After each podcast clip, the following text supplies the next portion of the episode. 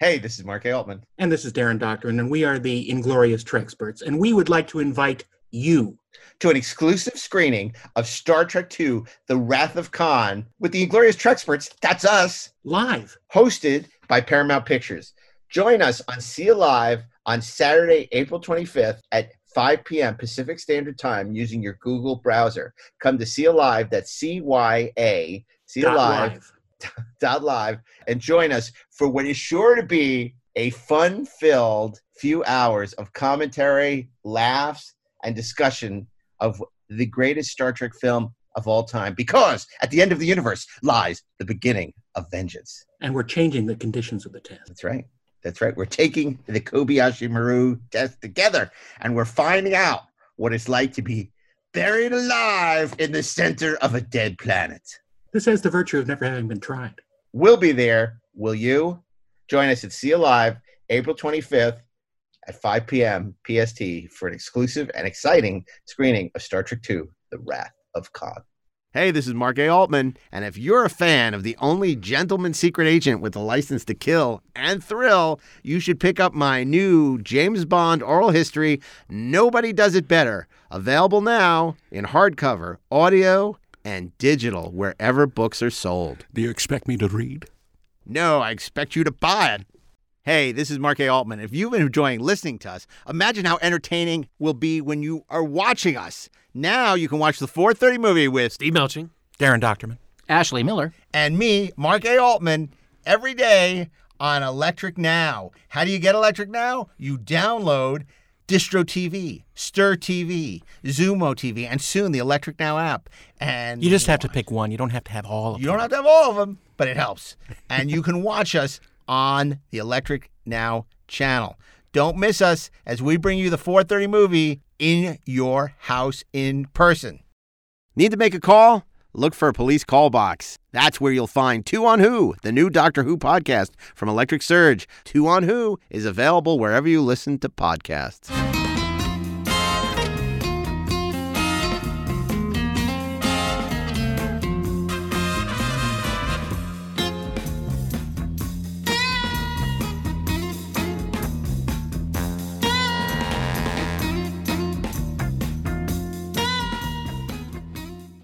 And welcome back to Best Movies Never Made, the podcast where we explore interesting and infamous movies that never made it to or through production. I am your co host, Josh Miller, and with me, as always, is Mr. Steven Scarlatta. How are you doing today, Josh? I'm doing pretty good. How about you? Fantastic. Uh, and we are back part two of our unmade James Bond. Uh, we left off on a great robot shark cliffhanger last time, and we are again joined by our guests, who I'm going to have again introduce themselves so you can familiarize familiarize yourselves with their names and Uh, voices. Fred Dekker. I'm a writer director. Henry McComas, filmmaker. And I'm Mark A. Altman, um, author of the new book, Nobody Does It Better. Buy it. You buy it. Yeah. buy it. yeah. Okay. Thanks for having me. right. See you guys.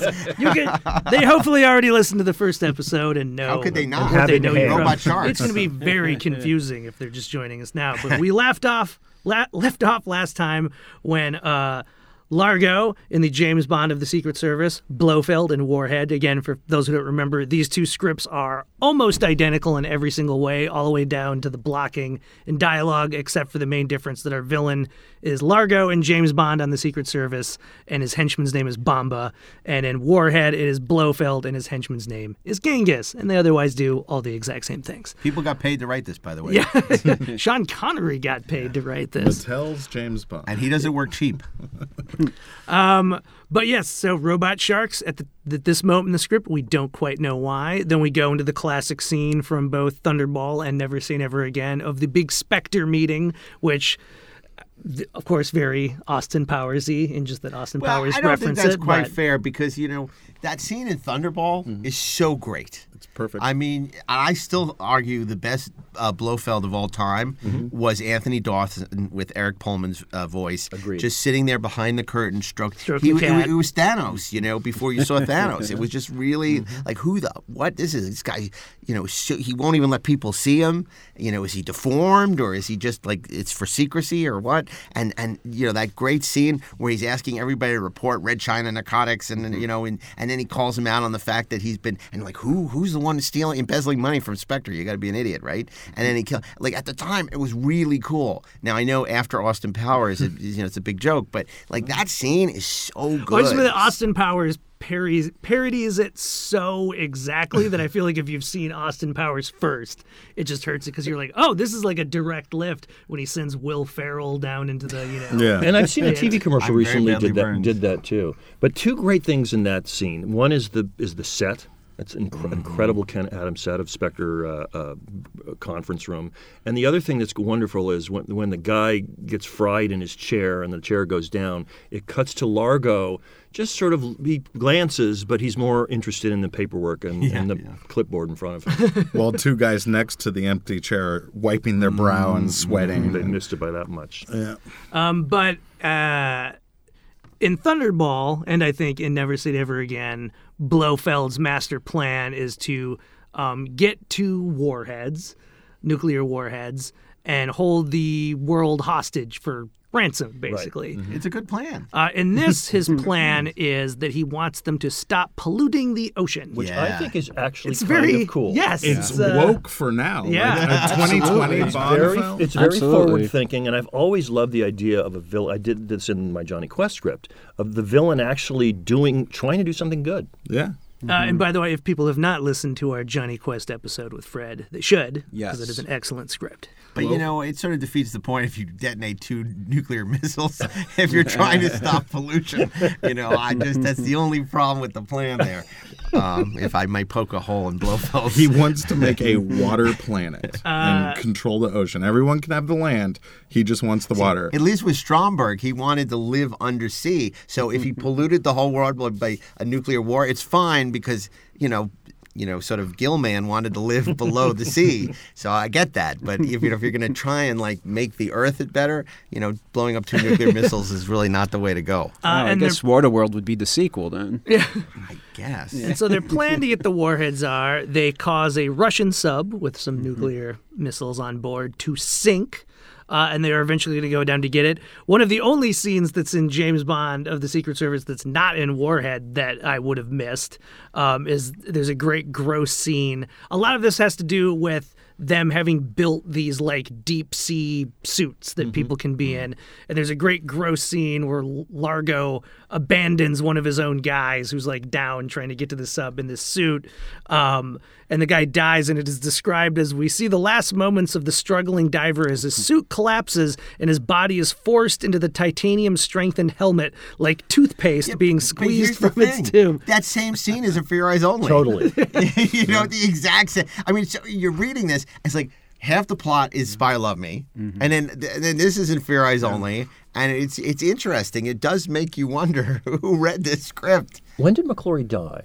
Uh, it was what ten years ago. I'll tell you in a second. Because we'll talk about um, after this. He was was, still uh, trying he to was make the still- warhead 2006. in the Yeah, 80s. he kept yeah. going. I mean, Yeah, he I have was a bunch doing of the deal those. with Sony, and he claimed that he was going to do a whole franchise just based on Spectre. And then the second he died, his estate like settled like the next day with Sure. Sony. They were waiting for the phone call. I mean, with with MGM. you I was wondering how many of these pages were from before Thunderball ever released, from the original script that was supposed to be the first film, because the idea of uh, a uh, ship that swallows a submarine or so forth happens, and you only live twice in the very beginning when a rocket swallows another rocket. Well, there, there, there are those who would maintain that the Spy Who Loved Me is a remake of You Only Live Twice, and Moonraker is a remake of The Spy. Who Loved love me, and that is not untrue. I mean, it, it wasn't intended, Right. But they virtually are the same plot. Yeah, right. They just changed the mechanics. Because in this Moore script they're turn going Japanese. around and stealing submarines and boats and stuff. So Um, and as we noted in the last episode, but uh, at this point in the script, we're on page 32, and James Bond has only had one scene in which he's sexually harassing his nurse. I mean, that's why I feel James Bond, you always begin with the end of one of his other missions. It's like in a horror movie, you kill somebody in your opening scene that buys you a certain number of pages before something needs to happen But again. just remember, they This couldn't so- follow the format of the Eon movies, you know. So I think you know they're intentionally avoid because at this point, you know, one of the reasons Never Say Never Again gets made and that Warner Brothers is willing to actually distribute it is because Jack Whittingham, Jack Whittingham, no, Jack Schwartzman comes on board, who's basically a lawyer. You know, he's you know able to untangle it, but also insists that the script be you know hew very closely to Thunderball, and that you know so they can get E and O, so they can get insured, so it can get made. You know, the further away they are from Thunderball, the more risky it is, which is uh, you know a reason that Never Say Never Again basically becomes in many ways you know a pretty. You know, not shot for shot, but much It's more very, close to very Thunderball close. than Undersea Cities and Laser Sharks. And It things. may be also why they why they hit on uh, uh, having Blofeld in so much of the piece because they own him. Yeah. And Blofeld, for a while, for those of you at home, Blofeld was not to be seen in the uh, in the Eon productions. Well, and in the Broccoli Maibaum had movies. put Blofeld in Spy Love Me, and because of what was happening with McClory and Mm-hmm. Warhead, and the, they they pulled him out and they changed his name to Stromberg, and it's virtually the same character, but it's you And know in- except he has webbed hands. And in For Your Eyes Only, they had to do sort of a, a puppet Blofeld without naming him. right, they never named him. I thought But clearly, he you know will buy you a delicatessen. Way In too much. steel. Way too much Blofeld and Warhead. Way too much. I Well, he talks for 20 pages at one point. Yeah, there's a lot of him, but I think McClory also he can only do the Thunderball plot also because of all the legal stuff. Right. Right. Like he couldn't. and I think that's one of the reasons why this These didn't get made. is because he strayed way too far away. Because I, I I I saw one interview where he kept reaching out to Jack Whittingham's daughter mm. to see if she had anything else. Any other ideas while he was writing mm. Thunderball, so he can use in these later scripts because he was tired of just being, you know, tied to Constrained by Thunderball. Yeah. pretty much. Well, then he would, you know, there was t- after Never Say Never Again, he was trying to do another one, which technically would have to be a remake of Thunderball. You know, so Yeah. He would Oh, yeah. remake the remake Over of and over Thunderball. again. I have all those written. We, we'll, go talk through about those, those at the at the ending. Yeah. Um, but so at this point, we're finally back to Bond. Uh, we meet Felix, who shows up with the uh, CIA, and Bernie they get Casey. A, and they get a message from Blofeld about you know nefarious stuff. Um, uh, here's another example of the kind of subpar one-liners and innuendos. Is that we see uh, Fatima Blush is like in her bikini bending over, and Bond says, you know. That's Dr. Blush. You should see her stethoscope. Which again, it's like, what does that mean? Doesn't make Felix literally says, "What?" oh my God. We get into all this stuff that they're and the writer of Sonic the Hedgehog Yeah, says it's come terrible. Um, Sonic is full of so many sexual innuen- innuendos. God, that's so bad. They're gonna replace Gotta go with uh, Giuseppe Petacchi, uh, who they've given plastic surgery. Um, here's I'll, I'll just stick up. for this one quip I liked, which is where Bond and Fatima are in a hot tub whirlpool, uh, you know, and like they're all kissing Jacuzzi. jacuzzi. Smooching and fondling each other, and she says, "I can read you like a book, James." And he says, "This must be the Braille system you're using." I'm like, "That's good. That's a good classic Bond line."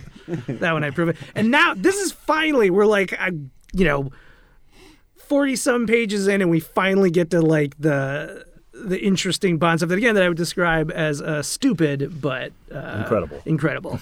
Because Where you got to call back for people who didn't watch the last episode. Oh, this There is was a a quote, quote, from your book. stupid that but I, incredible. that I don't Someone remember who called said it stupid but Uh, the script, and it's so accurate. Uh, and this makes no sense to me. So uh, Giuseppe Petacchi uh, has replaced Hellinger. They've killed him, so he's pretending to be him.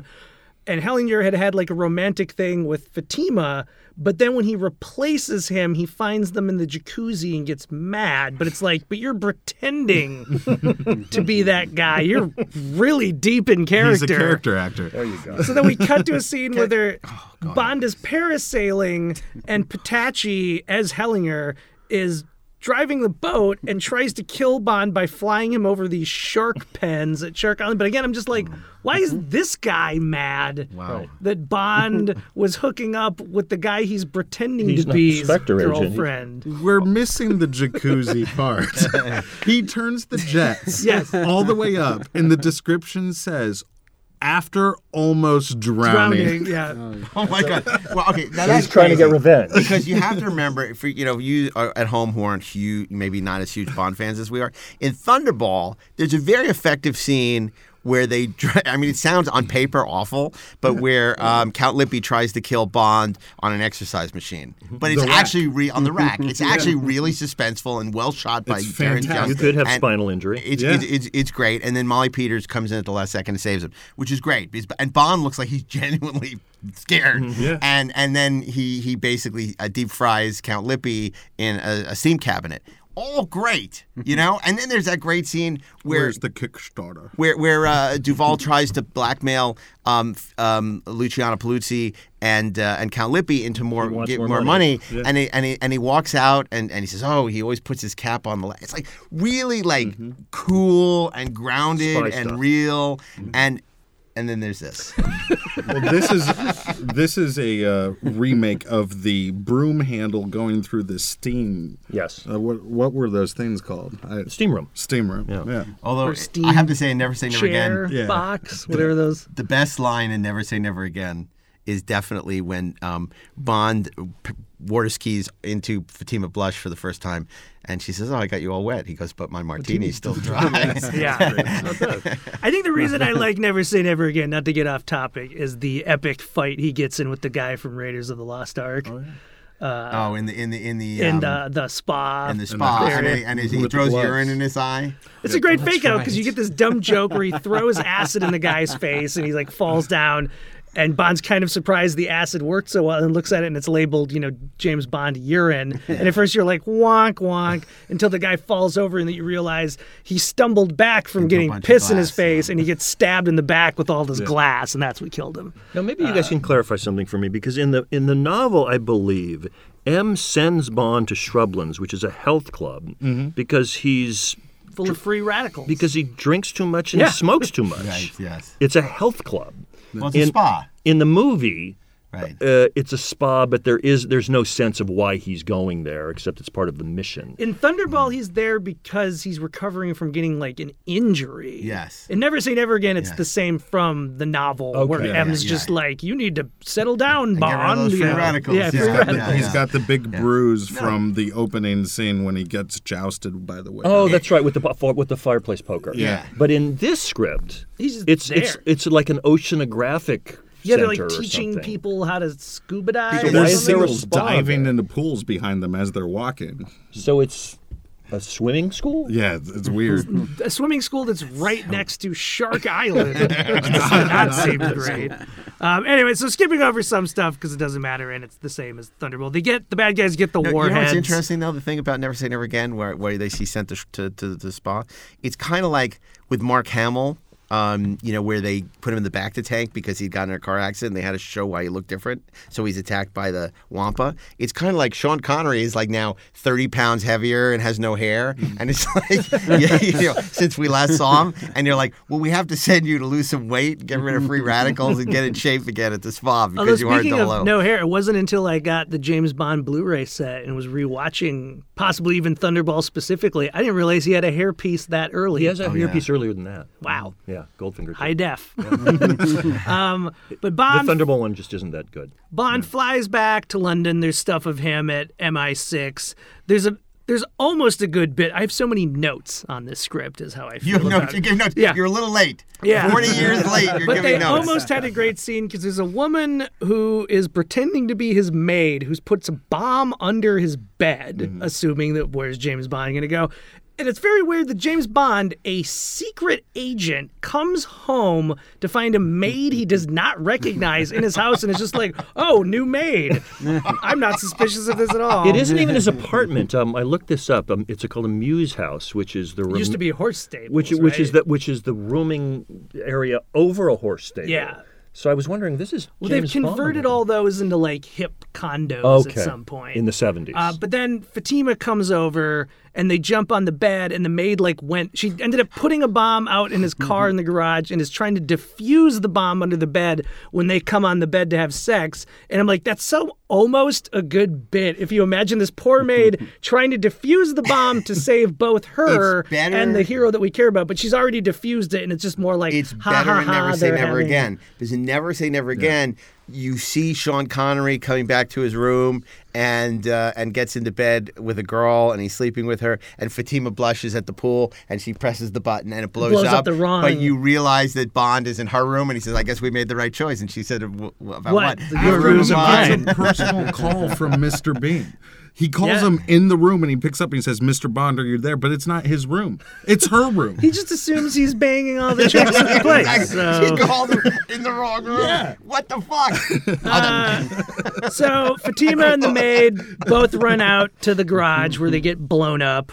Uh, and then again, very late into the movie, we finally meet Domino, who's an important character from Thunderball and Never Say Never Again, and is very inconsequential in this. Other that James Bond needs a girl after the previous one. But since you didn't ask, my favorite Bond girl, Best Bond girl of all time. O'Jay and uh, In my top three. not Kim Yeah, okay, my top three. No, not Kim Basinger. Oh my god, I really want to know the real story. Apparently, she was miserable. Uh, she was horrible to work with. She had a miserable time on that movie. No, not even even when I was talking to Barbara Carrera, who acknowledged that she wouldn't tell me much, even all these years later. And I tried to get Kim Basinger for the book to find out what really happened. I mean, everyone hated Kim Basinger, and apparently Kim Basinger hated everybody on that movie. And I'd love to know. Now I've heard, you know, she's not the easiest person to work with. I mean, uh, even on LA Confidential and stuff. But um, I would love to know what really happened. you know, No, I don't. Tell me But uh, so Fatima, Domino is Fatima's twin sister. So at first it's like Fatima, but it's like, no, I'm Domino. Uh, and by the end of that scene, her and Bond have sex, even though they just met. And he's like, your sister's dead, and you're hostage. Now they're this- twins. They're twins, identical Which, twins. as a s- uh, you know, in in the- in the screenwriting trade, you already have a guy who's got plastic, Plastic surgery, surgery. to be identical to another guy. That's great, And though. then you and then his sister has a. I, it's very confusing. very to me. confusing. Uh, but now we get into the truly uh, stupid but incredible parts of the script, which is the real plan and why there's robot sharks, which they've made these lifelike looking robot sharks, and they're going to put the warheads inside the robot sharks to swim to wherever they want to put these bombs. Uh, surprisingly, this is also the plot of No Time to Die. He's kidding. Um, Felix and Bond break into Shark Island. There's all this stuff. There's a scene where they get put in like a pressure chamber and they're going to get like exploded. Um, but which we saw in License to Kill. Yep. Yes, it all gets reused. which is one of the better scenes in License Mm-hmm. to Kill. Um, Launder it. Which I do with the money after it, it's good. the guy explodes all over the money. Yeah, that And was admittedly, funny. this is a part of the plan I don't 100% understand. So Blofeld's whole thing is he want he's threatening the world to make us stop polluting the oceans, and he's Mm. basically going to like landlock all of civilization as far as like you can't deep sea oil drill. It's actually a, a, a very nice plan for a villain, but They can have oil uh, drilling. They just can't pollute the pollute. water. Yeah, so you can't. should have taken over Willard Whyte's uh, over. because he also oil notes he also notes that if there's any infractions, they're going to kill the leader of whatever country has the pollution infraction. go straight but then he the also president. threats that if people don't comply with his plans, he's going to nuke both polar ice caps and flood the entire world. To make a full But this is the part plant. I don't understand: is he's also uh, releasing the robot sharks into the sewers of New York right.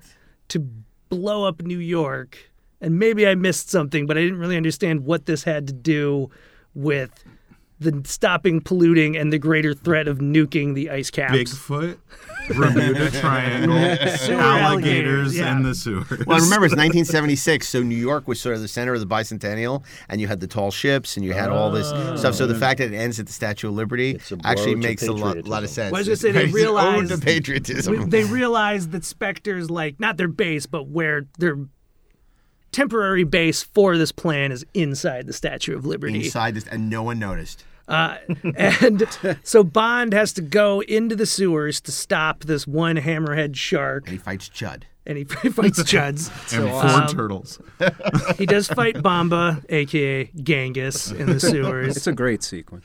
Uh, but this is definitely the stuff I where love that, Steve. It's like I mean, I love it. I would have loved this sequence Me if too. I was a kid. Oh my god, it's incredible. Stupid but incredible. Again, it's the best way. It's beautiful. That should be Describe the name of this episode. Man with the golden gun is looking like a much better Bond film. So One of my favorites. he defeats the shark, uh, and the only way to get him like out of the sewers, away from the other sharks, uh, I forget the exact mechanisms of how this works, um, but I think it's Felix is on a boat, and they have a water skiing line has been pulled all the way through the sewer for Bond to grab onto. So he hits the gas on the boat, and Bond like water skis past all the danger License out to of the Kill. sewer. Yeah, again, license to kill License to again. Kill. Uh, Meanwhile, Largo, There's another good scene in aka License. Blofeld, in the One of the Warhead best. script, uh, is switching up the plan because he was foiled, and now I think he's going to go blow up the ice cap. So they have Damn to it. Find this other shark, and they have to get down to the Arcos, which is called the like Aquapolis in the Warhead But script. not Atlantis. Not Atlantis. But it starts with an A. Uh, there's a fun like mini fight, sort of North by Northwest, as you mentioned the last episode, style, in fr- on the Statue of Liberty's face. Yeah, or X Men. Or X Men. yeah. Um, and then it all ends with uh, Largo slash Blofeld gets killed. He gets, I think, depressurized, and then it ends with Bond and Domino escaping in Largo's submarine, which is described as luxuriously covered in opulent skins and furs with a mirror ceiling. Oh my God, keeping the British end up. Spy Loved Me. Yeah. The end. And Steve loved it. Yes. Greatest Bond movie ever. Doesn't even have to be made. I would have very much enjoyed I know. watching that. I, I was telling our, you know, uh, you guys over there when you walked in. I was like, wow, I didn't realize I wanted a Bond movie like this until I read this. So now I know why you guys were looking at me like that. you know, I'm, I'm like in the dark here. I'm reading this. I'm like, this is amazing. And now I'm finding out. This is why not this good. show is so perfectly suited for your talents. you, you can find joy in the most outrageous, outlandish, most ridiculous uh, movies. But when uh, you ask fans about this series, the, the opinions are all over the place. Mm-hmm. Your book is full of this, and, and I, I actually find that really refreshing. And there, there are enough entries in this series, uh, uh, enough depictions of this character. Um, but the the analogy I thought of just recently, because I'm working on something that's kind of in the same wheelhouse. You know, if you think of the dumbest thing you can from the ser- from from the series, you know, uh, Jaws, the the steel-toothed assassin, flapping his arms in the air as though that will keep him, uh, you know, up. And then and then in, in From Russia with Love, you have a a Russian agent telling Bond to get on his knees and lick his boot. I mean, the the disparity between those two tones. Um, and yet it's the same series. Uh, To me, the Bond movies are like a rubber band. And Yes. how far can you stretch it before it breaks? And in the Broccoli Saltzman movies, it breaks every once in a while. Um, but this script, without having as, uh, as, as crazy and brilliant as those two guys, you know, probably were, there's no steward on this script to me. I can't, There's no Len Deighton in here. They just put it. They said, "Can we use your name?" He said, "Yeah, Right, okay." right. Um, it- it's like there's nobody watching the rubber band. No, I love what Fred says because it's a self-correcting franchise. It's usually at the end of the actor's run because if you look at uh, you know uh, Sean Connery, it just gets more and more ridiculous. Uh, I, I- you know, like I love You Only Live Twice too, but it's kind of ridiculous, right? The reason it works is John Barry and Ken Adam, and you know, st- Greatest production design and yeah, of all movies. And you get to. Diamonds Are Forever, and it's just it's ridiculous, right? Mm-hmm. You, know, Roger Moore, you know, gets progressively more ridiculously, you Mm-hmm. know, sort of at the apex with Moonraker, and then they self-correct with Free Eyes Only, and it stays sort of Mm-hmm. grounded. Then it starts to build up again. Octopussy's a little more crazy. A View to Kill is absurd, you know. It's the Mm-hmm. plot of Superman the movie, you know. It's just awful, you know. And and and then you know. Um, They keep keep keep hitting the reset button. and same thing with Pierce. You start off with something great like Goldeneye, which is Mm-hmm. you know fairly grounded for a Bond movie, and by the end it's Die Another Day. You know, and it's just the Mm. height of absurdity, the most ridiculous Bond movie since Moonraker, but not nearly as enjoyable. And then uh, you know with Bond, and he's even true of Daniel Daniel Craig. I don't know, I can't speak for No Time to Die, which I think will be more grounded, but Spectre is ridiculous compared to Casino Royale. Mm-hmm. You know, and you even see it happening in the actual movie where it sort of starts off in Mexico and it's really interesting and it's sort of cool and you think, oh, this is going to be a really great Bond movie. And by the end, you know, you have Franz Oberhauser saying, uh, you know, slash Blofeld, uh, you know, his brother that we knew nothing about, you know, saying, I'm the author of all your pain and I was behind Silva and I was behind Eva Green and I was behind all these people. And, you know, it's like, what the fuck? making it, they're making it up as they go along. I'm assuming since you didn't say Dalton, you thought those two were perfect. No, no. I, I, I think I think Living Daylights is kind of more grounded, right? And you know, Living Daylights is obviously the better movie. But you know, License to Kill, License to Kill. There's so many problems with License to Kill. It's mm-hmm. cheap and it's bad production values and it's bad acting, which doesn't mean. I mean, here we talked about it. Probably three scenes we talked about that are all great. So even a bad Bond movie is is more enjoyable than you know a good something else in most cases. But I don't like License to Kill at all. I think what you're talking about is a sort of a crisis of confidence because you see in the films when they feel because, uh,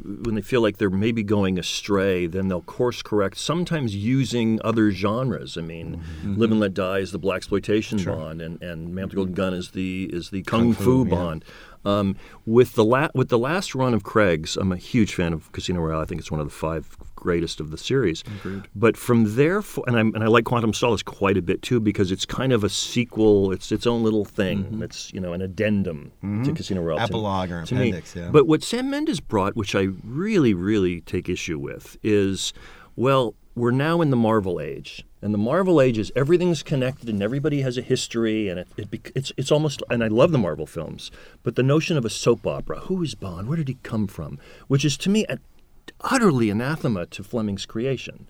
He's cool and he's a spy, and you can have moments like in Quantum of Solace where he's where somebody he fell in love with died, and he's getting drunk because he's depressed. I mean, that whole movie it's kind of a vendetta, but you, you know we don't need to know about his parents. We don't need. To, I mean, he and he and M have a very kind of strident relationship throughout these films, and then at the end, there's you know he she dies and he and he and he cries and hugs her, and it's like where did that come from? I maintain he's crying because he got her killed. They're searching for an emotional core where there wasn't a lot of backstory, but on Her Majesty's sec- uh, Secret Service, we had a reason to love him. And it did it with such a light touch, and I maintain a good performance in the lead. I think so too. I agree. I think we're all actually. That was one like growing up, finding out that people like that Hated movie was him. like a joke and they hated him. When I finally saw it, I was like, oh, the movie's great and he's great. I don't know what. Have you read Steven Soderbergh's essay? no. Oh yeah, he what is loves it. that? How can people find that? Uh, online, Steven Soderbergh on Her Majesty's Secret Service. Check it out. I was gonna say, just it was funny that you mentioned earlier that there's no Len Deighton in here, and they just put his name on. it. I think it's very funny that in Warhead, which is we've noted is the exact same script in every single way. on the cover of it, they just cross his name out, like acknowledging oh that's that. Uh, I guess he didn't really work Well, on wait, this. that's autographed, right? Maybe Sean did it. See if the pen is the same width. Yeah, check the pen. Uh, well, stroke. Steve, why don't you tell us a little bit of what happened after? Because this we kind of noted uh, in one of these episodes. I think it was in the previous one. That the main reason this like couldn't get made was that the rights they had actually only worked if you just did a straight up Mm-hmm. remake of Thunderball, and the fact that they were straying from it in some ways is part of what killed it. Yeah, but but before that, before we get to yeah, this would eventually turn into Never Say Never Again in '83. But before we get to that, I just wanted to quickly say that um, I found a, a write up that um, in May '79 it said Warhead back on again with 007. And it was it was supposed to be. Um, I expect to start our Bond film Warhead in the Bahamas early next year. Sean Connery will star together with Orson Welles and Trevor Howard. Yeah. Our budget will be $25.5 million, and Richard Attenborough was hoped to direct. Was And you skipped over the most important thing, which is now Sean Connery, the writer, has now committed to star. So they've they've they've done it. This script has Yeah. lured Sean Connery back to the fold as Bond, a role he swore he'd never play again, and he's back and ready to play James Bond. And then Richard Attenborough, who would go on to win an Oscar for Gandhi. freaking Gandhi, uh, you know, who who went from being like uh, badass Triple X and Great Escape to little Grandpa John Hammond in Jurassic Park is going to direct. And Yes. worked with Connery and Bridge Too Far. Right, right. Well, because the myth of never say never again is that's what his wife said, right? Yeah, yeah she said that. Yeah. So we got Never Say Never Again in 83. And Well, I was going to say, just tossing it out, I feel like this is a well known thing, but for those who don't know, it's very fascinating the first time you hear that Spielberg had really wanted to do a James Bond movie in this time period. And famously, George Lucas was like, I have something better than James Bond, and that was Indiana Jones. But preceding that, he actually did, and Broccoli and Saltzman said they're not going to hire uh, a non-Brit, American. an American, excuse me, wow. to direct. So they turned down Spielberg, and then you, you, yeah, George Lucas says, "Don't fear, I got something better," which is this thing that Phil Kaufman and him cooked up called Indiana Jones. And Warhead is still better than Crystal Skull. yeah, absolutely, Agree. And then- absolutely. and then- Steve, you're right. yes. And then, and then again in 89, um, Warhead pops up back and it's called, all right, I found one thing called Warhead 8. And then after that, in I really like Warhead Seven better. then in Seven 80 four three two. And then in 89, um, Atomic Warfare was announced, and now Pierce Brosnan is Bond, and so McQuarrie is This going. is before he was Bond, though, right? Yeah, no, no, at this point in '89, um, Oh, in 89. Dalton is Dal- Yeah. Cr- Dalton is Bond, and so for Atomic Warfare, he approached Pierce Brosnan, who did not get the role. Because again, for listeners who don't know, Bro- they'd wanted Brosnan Pierce actually Brosnan. signed to play Bond in '86 in Living Daylights, and then NBC, who made Remington Steele, said, uh, "Well, we know we canceled you, but maybe we're going to keep you on the air." So that They it- exercised their option on him. that took him out of the loop until the next one. Yeah, because Broccoli didn't want a James Bond that you could watch on television every week. So they, they, they called up him and said, You're out. He was heartbroken. And they hired Timothy Dalton, who they had their eyes on and ever since uh, Lion of Winter, and um, bring him in. And then they had to retool the script because the script had kind of been written a little bit for Roger, a little bit for we don't know who it's going to be. And then Timothy Dalton comes in, who says, I've read all the books many times and I'm very serious. And Yeah. they have to, and made two masterpieces. oh, Yes, he did. God. Yes, he did. Apparently, your All right. definition of masterpiece is. Uh, And I guess then, also uh, for listeners who don't know, since we already brought it up, and it's the exact same thing, was that Tom Selleck was supposed to be Indiana Jones, but couldn't get out of He was cast. Magnum PI. Yep. yeah, thank God. And then March 31st, 1990, Atomic Warhead is announced. And again, Pierce Brosnan will star. And. Um, I mean, he hadn't signed. I mean, had he? I mean, oh, no, no, no, no. He. Um, no, they they were going after. Yeah. I mean, according to San Francisco Chronicle, it says Pierce Brosnan will star. Weird. Yeah, Um, I don't. Anyway, I don't think yeah. that ever. I love the poetic ambiguity of that Yeah. title, Atomic Warhead. Yeah. After Atomic Warfare. Very and then, existential. It's the prequel to Atomic Blonde. Well, I was going to say, as long as before we move off of uh, the McClory uh, project, um, and this is probably a better question for Dean Devlin once we inevitably have him on, but they were trying to do a Warhead movie, weren't they? Well, Yes, I I- actually talked to Dean about this, so I, I will tell you exactly what happened. So this is a little bit later. This is this is when John Calley goes to leaves United Artists, where he had done Goldeneye, and um, goes to um, Sony. And McClory makes a deal with Sony to sell his rights to Sony, his rights to the unproduced kind of Bond log lines, to remake Thunderball, and the rights to Spectre. And so now Sony is going to launch a competing James Bond franchise with MGM based on these rights that from the McClory rights.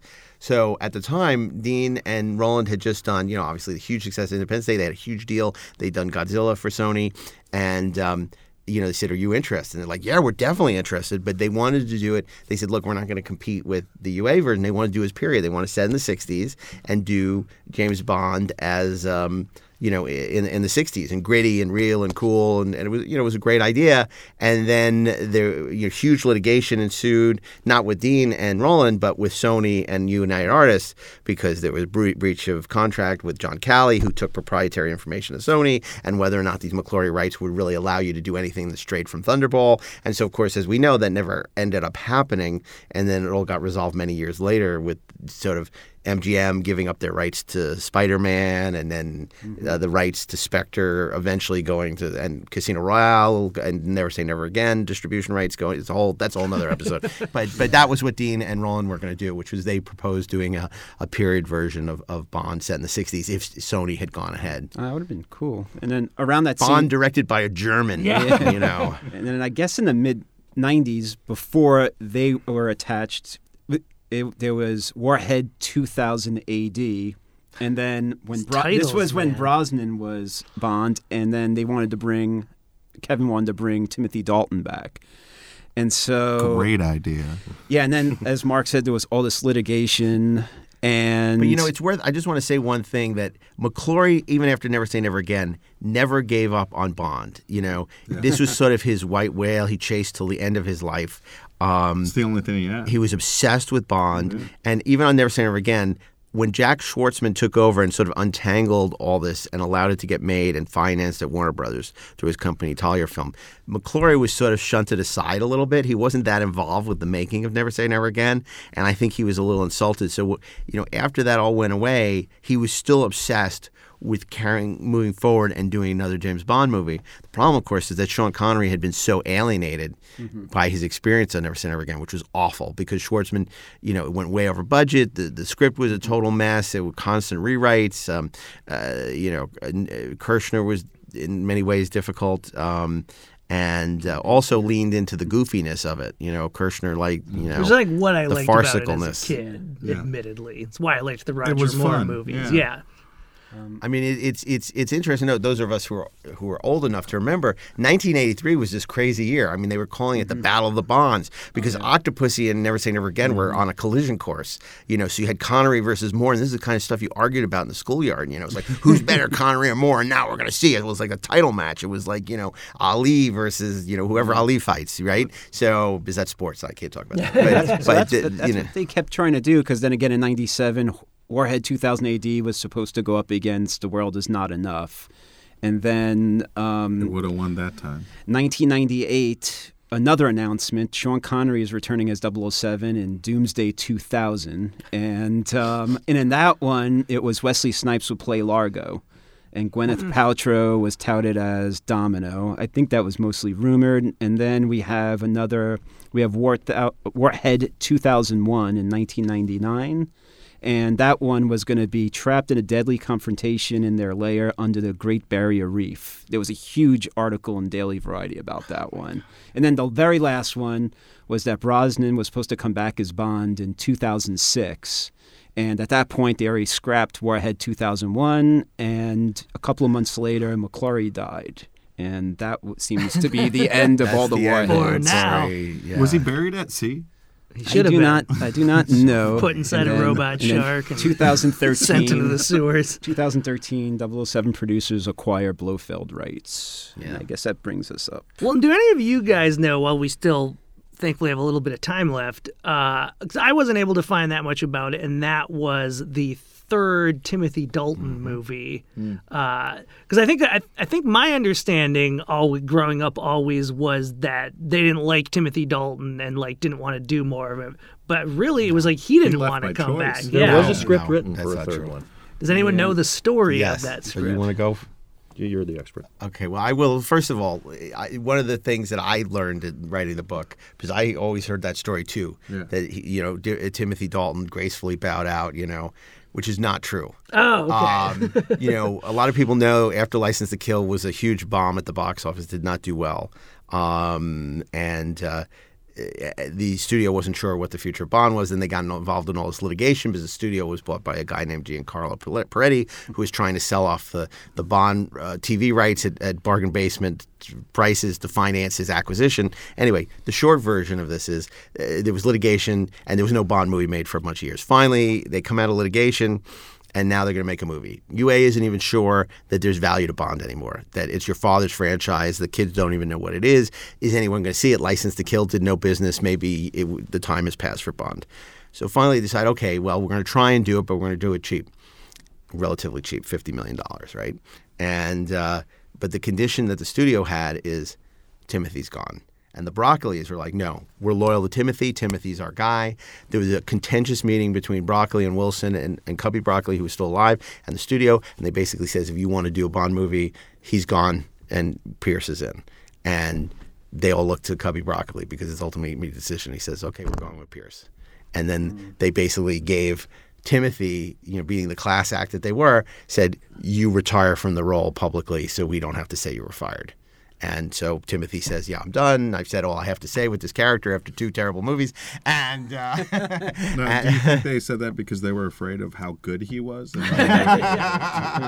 It's a real roller coaster. I heard he but- was fired, then I heard he quit. Now I But heard wasn't there was also a fired. rights issue uh, with UA and all that Ooh, stuff new af- after License to Kill? Because there was a long time between License to Kill and even the development of the third uh, Timothy Dalton. well, it was yeah. It was, I mean, there was the litigation going on, you know, where things would fall and whether the studio would pay for it. But then they start to develop because in the late '80s they're developing. First, they go to Steven de Souza, who's dying to do it after the success of Die Hard, and they don't even know what the future of the franchise is going to be. But they know Die Hard's big, Lethal Weapon's big, you know, and they're talking about people like Ted Kotcheff, who did first.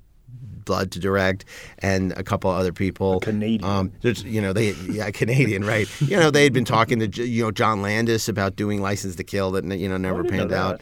Yeah, I know he worked and- on Spider Love Me. I didn't know he was and uh, so there's a lot of interesting things going on. But they bring in Alfonse Ruggiero um, Miami Vice. from Miami Vice and also from Wise Guy, um, and uh, he starts developing. And ultimately, it's they decide, like we've talked about before, to go bigger, and this is going to be his Spy Love Me. You know, after two sort of grounded, more realistic movies, they're going to go big.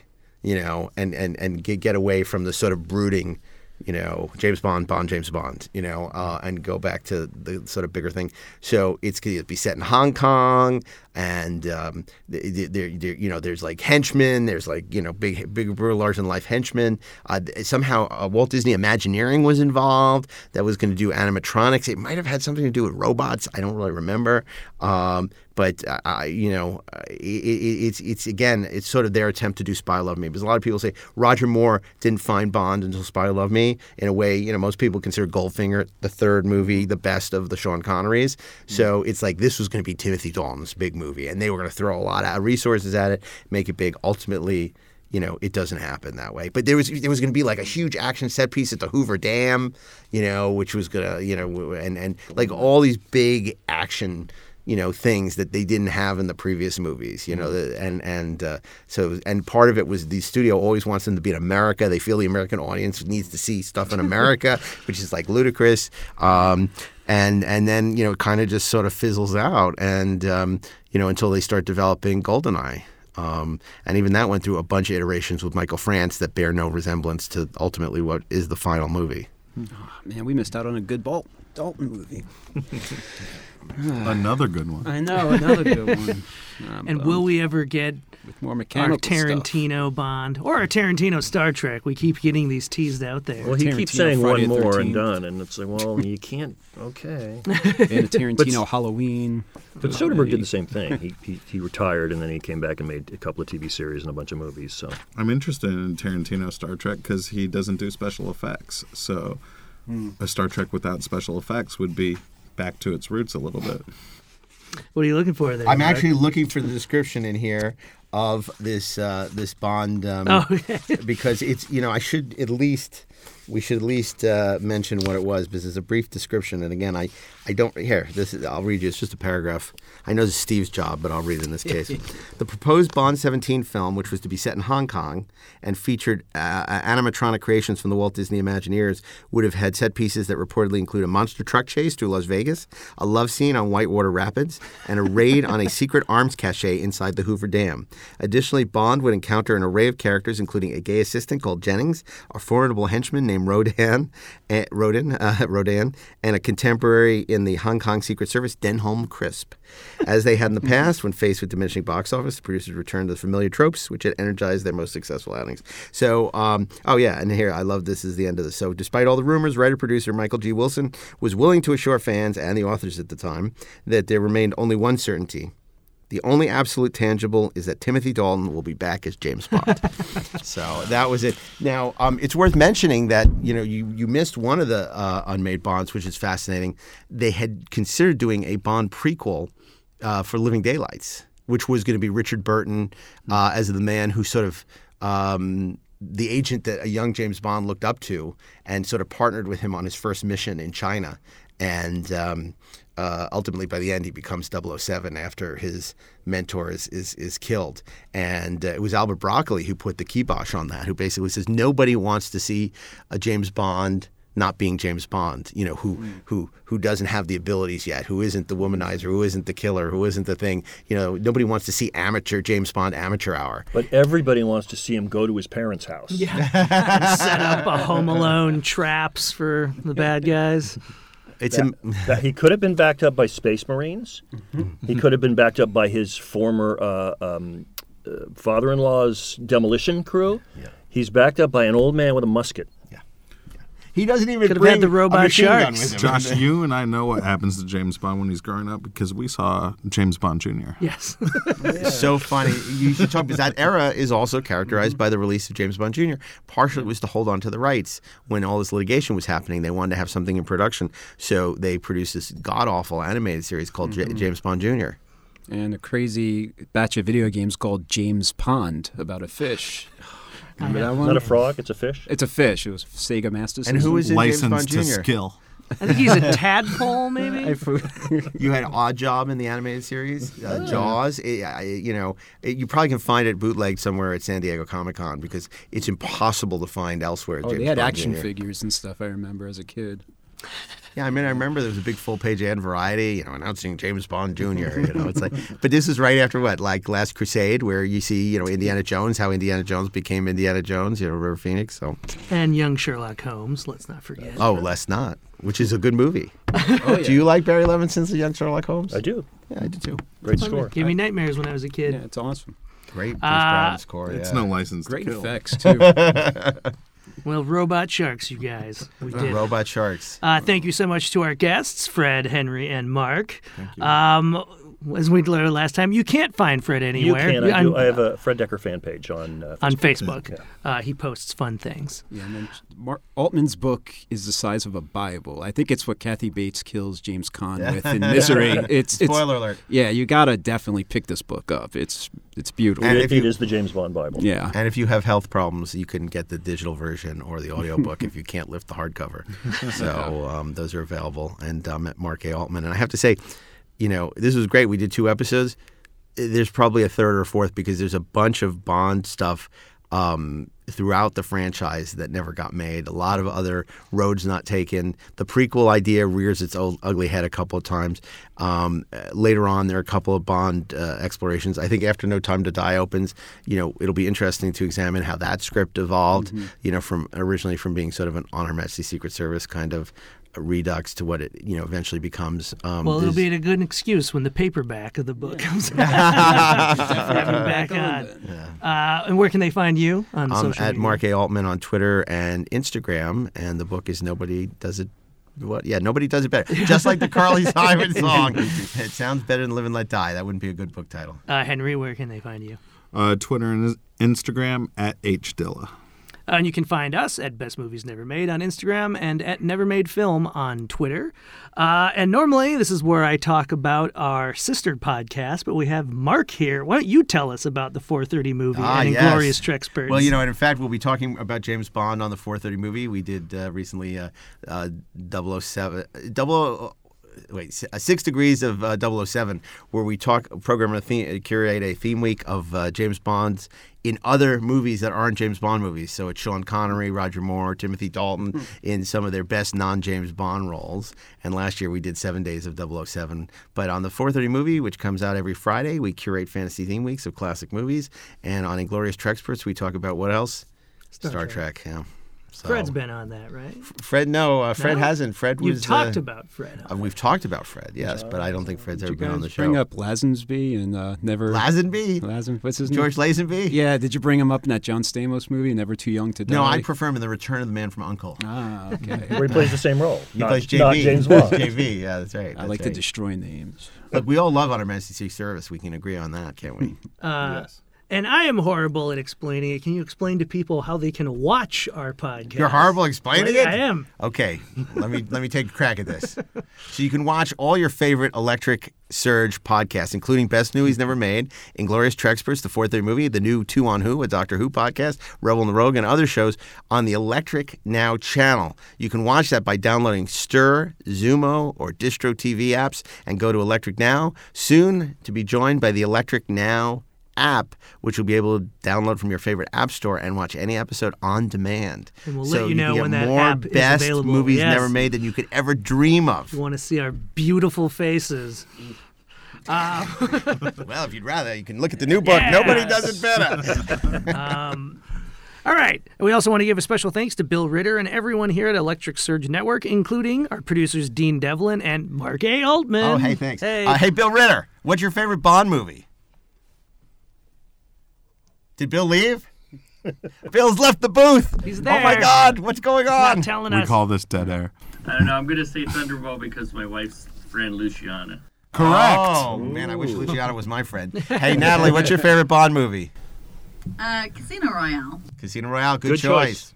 the Woody Allen version, I assume? 1959. Um, all right, guys. So until next time, this is, Steven Scarlatta. and I'm Josh Miller saying we won't see you at the movies.